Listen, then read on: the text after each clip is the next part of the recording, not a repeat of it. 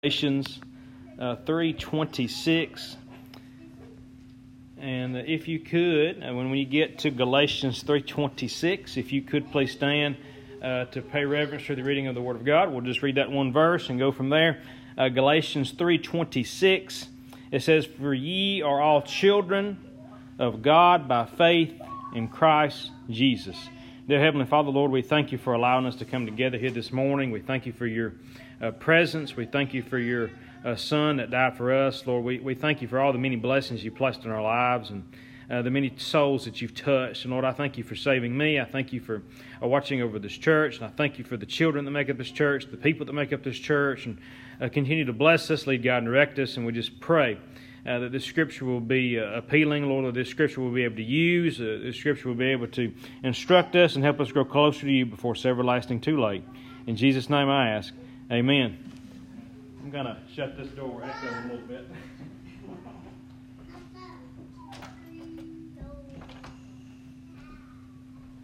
But in Galatians here, uh, once again, we know that uh, it's been sort of that hammered down, and that's, we look at what Paul's writing to the church at Galatia, you need to understand that he's being very straightforward.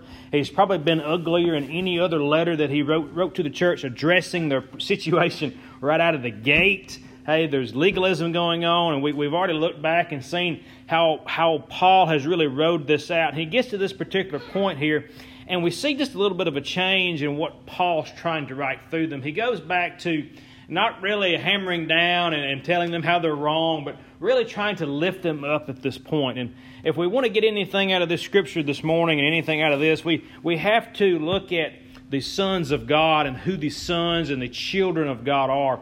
And actually, that is what uh, I said to my son this morning. Now that I'm looking at this, I said, the, the message this morning, son, is on the sons of God. He said, who are the sons of God? And I said, Christians are the sons of God. And that's how we actually got on the subject of of what is a Christian. Uh, so we want to look at the sons of God, and it, it says, "For ye are all the children of God," which are the sons of God, "by faith in Christ Jesus." Now, God is the Father of all men physically. He created man in the Garden of Eden, and He is the Father physically of all men and all women of the world. And God is not the Father of all men spiritually, uh, but He is the Father of all men physically. Uh, through redemption, He becomes our Father spiritually. In First John three ten, it says, "Is this the children of God? And this, the children of God are manifest, and the children of the devil. Whosoever doeth not righteousness is not of God, neither he that loveth not his brother." And this verse clearly teaches us that some are the children of the devil and some are the children of God. And you say, Zach, what, what does that really mean? We, we have to understand by faith in Christ Jesus, we become sons of God spiritually.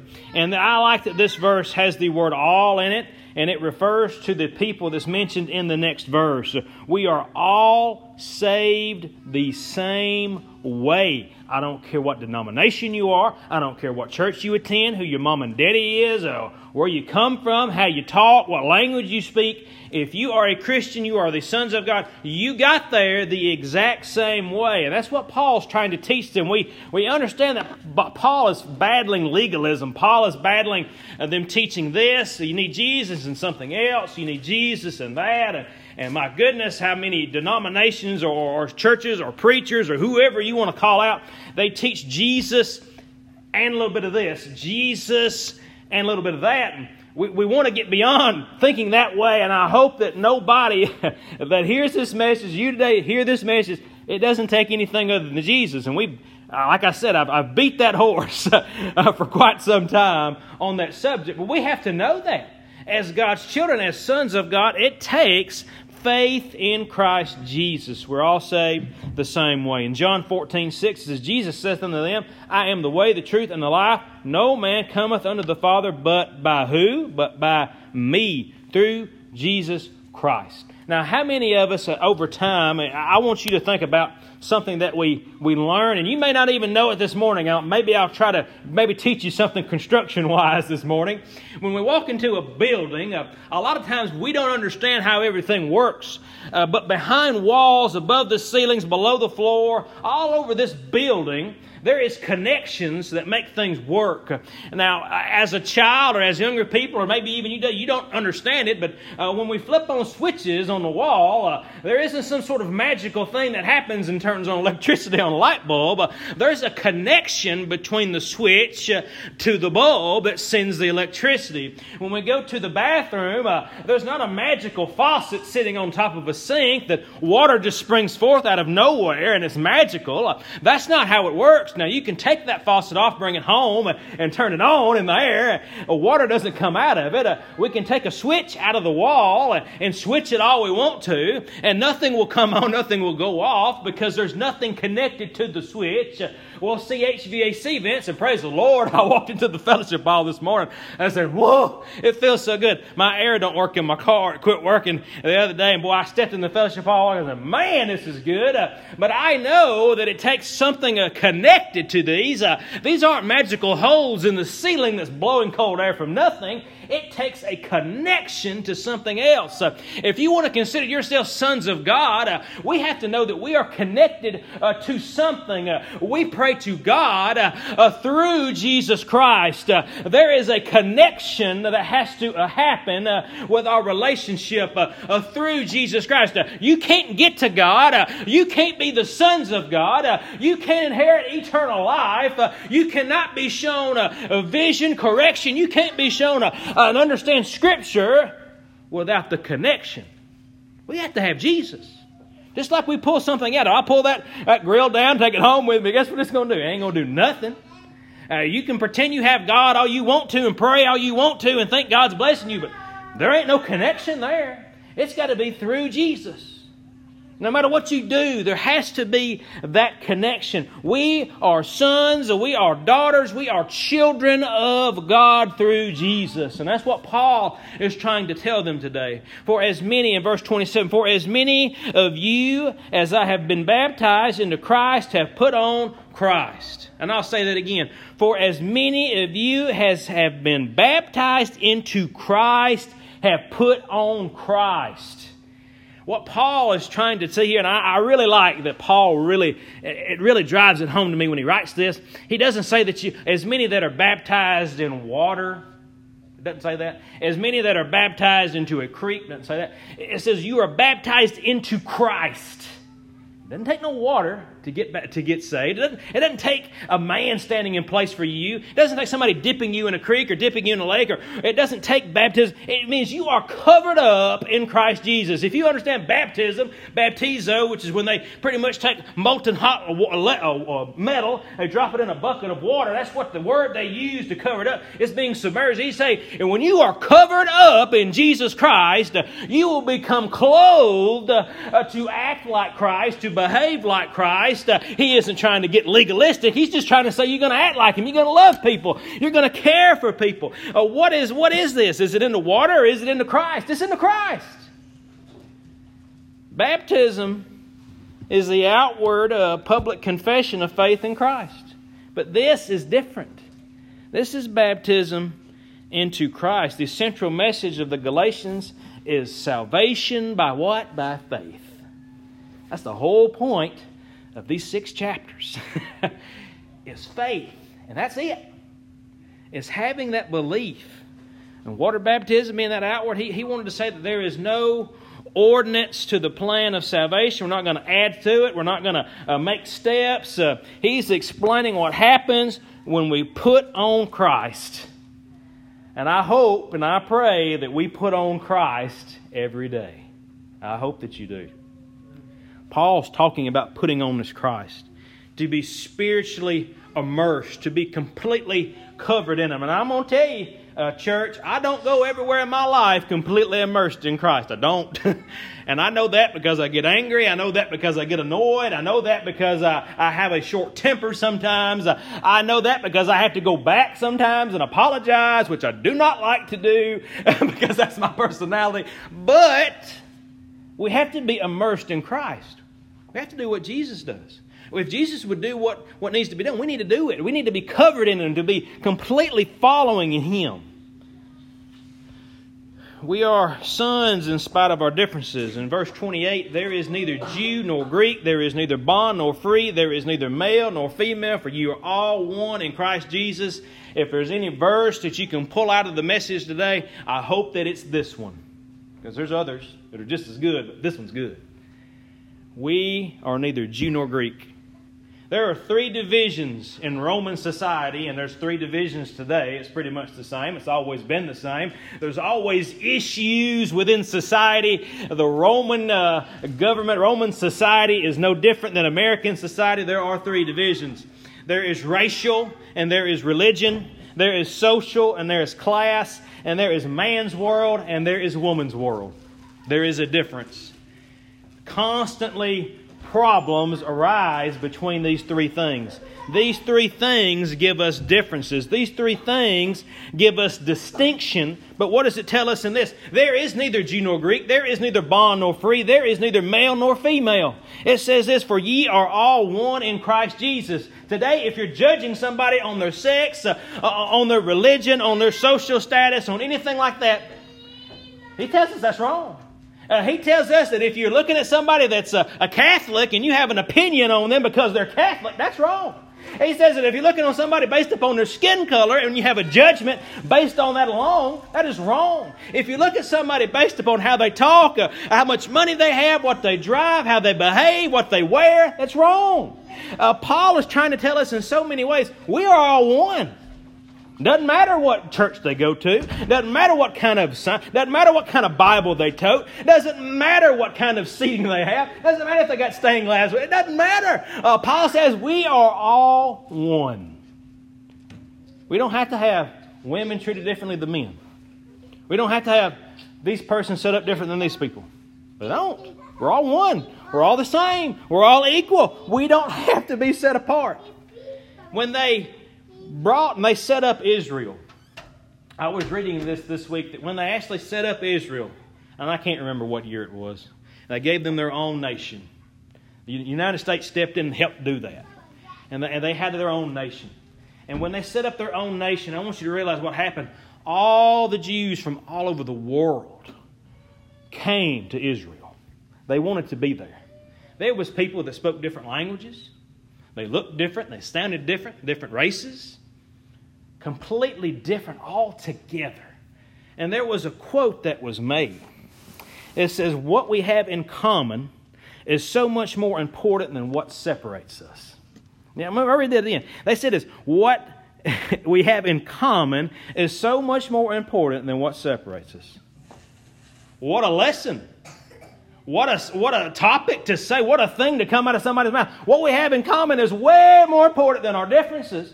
And we have to understand that as God's people today. What we have in common is way more important than our theology ideas or what we think might be okay or what we think is going to happen with the rapture or what we think is going to uh, come forth with this, what we think about the Antichrist. All that stuff doesn't matter. Uh, what uh, particular thing we have to do. Uh, Christ, uh, Paul says, no, it's, it's hogwash. Silly. Love each other. There is no difference. We are the same. We have so many things to be thankful for because we love Jesus. And they love Jesus too. And they love Jesus too. And they love Jesus. I can point every direction we want to. They love Jesus. That's all that matters. We get to chapter four, and we won't go real far into chapter four, but there is A sort of a highlight of the adoption and, and the sons and how sons are different than, than, than adopted sons and how children are different than sons. It says in verse one of chapter four, we'll read through verse seven. It says, now I say that the heir, as long as he is a child, differeth nothing from a servant, though he be Lord of all, but is under tutors and governors until the time appointed of the Father. Even so we, when we were children, were in bondage under the elements of the world. But when the fullness of the time was come, God sent forth His Son, made of a woman, but under the law, to redeem them that were under the law, that we might receive the adoption of sons. And because ye are sons, God hath sent forth the Spirit of His Son into your hearts, crying, Abba, Father. Wherefore, thou art no more a servant, but a son. And if a son, then an heir of God through Christ. There is a difference between a son. There is a difference between a, a son and an adopted son. Childhood refers to the condition of God's family, and adoption speaks of position. Through regeneration, one enters into the family, but adoption, he enjoys the family. I want you to realize about how children work and how adoption works. When a child is created, that's something that's done privately. If we understand how uh, uh, marriages work and how children come forth, that is a private ordeal when children are created. When a adoption happens, that is a public thing that everybody sees and everybody knows about it. Ain't that beautiful to think about the adoption of us into the family of Christ? Being Gentiles, we aren't something that was just done privately. We wasn't something that was done behind a closed door. It wasn't something, something that nobody talks about. Praise God. It is important to realize that our adoption is something that everybody will know about because we are different. They can see it. We were brought forth because He chose us. Praise the Lord. That's the good thing about knowing that we were adopted into the family. He chose me. Okay? He died for me. That's how good it was. You know, my children, uh, bless them. Uh, I'm stuck with them. Uh, I didn't get no choice. Uh, I, I picked it a little bit this morning. But my little son, he crazy. My little daughter, she's crazy. My wife, she's crazy too. It's all right. But I chose her. I was blessed with my kids. But that was done privately. If we adopted, that would be public. The public nature of adoption and the child being under the guardians while an adopted adult is at full liberty. Uh, there's a full liberty to it. And there's a difference between a servant and a son. A servant retains his old nature. A servant uh, has to serve because he has to, because there's a law. Uh, but a son enjoys it because his family is the one that's part of it. There is a difference. A servant has a master. A son has a father. There's a difference. A servant obeys out of the law and fear, but a son out of liberty and love. There is a difference. We have a Father that loves us. We have a Father that cares for us. A servant is promised no inheritance. A son can expect something. Ain't it good to know that I, I expect something? I do. God's given me lots of promises. I expect the best from my God. I do. I expect it. If I was a servant, I'd be worried about getting punished. If I was a servant, I couldn't expect anything. But I am an heir of God. I am that, I am that, that son. I am that child. And I hope today that if you really question your salvation and you understand that you are a son of the Almighty King, that you have been chosen, you have been picked out, uh, He adopted you openly on the cross with open arms, uh, accepting anybody. There is no difference on what you look like, how you sound, uh, or where you come from. It doesn't matter today. He loves you. It's open adoption. I'm glad that He chose me, and I'm even more glad, praise the Lord, that I chose Him. Ain't it good to know today that He loves us enough that He gives us these things and we become children, we become the loving heirs, and we, we beyond anything today, we have been loved, we have been chosen, we have been set apart because He loves us. That adoption, I didn't deserve it. I didn't. To be chosen. I look at my life and I think about the things that I've done and the things that I've seen and things that I've said. Uh, the things that I have got myself into, and I, and I think about the different things. I said, Lord, why? Why me? Why was I chosen? And if we really think about our lives, we we, we would really say, Lord, why did why did you die for me? Why, why would you lay down your life? Why would you die for a sinner that chose to sin openly, to do these things, to fall short, and to still fall short each and every day, uh, to make mistakes? Lord, I'm not I'm not worthy. He adopted us, and He loves us. He's made us heirs. He gives us all the inheritance of the world.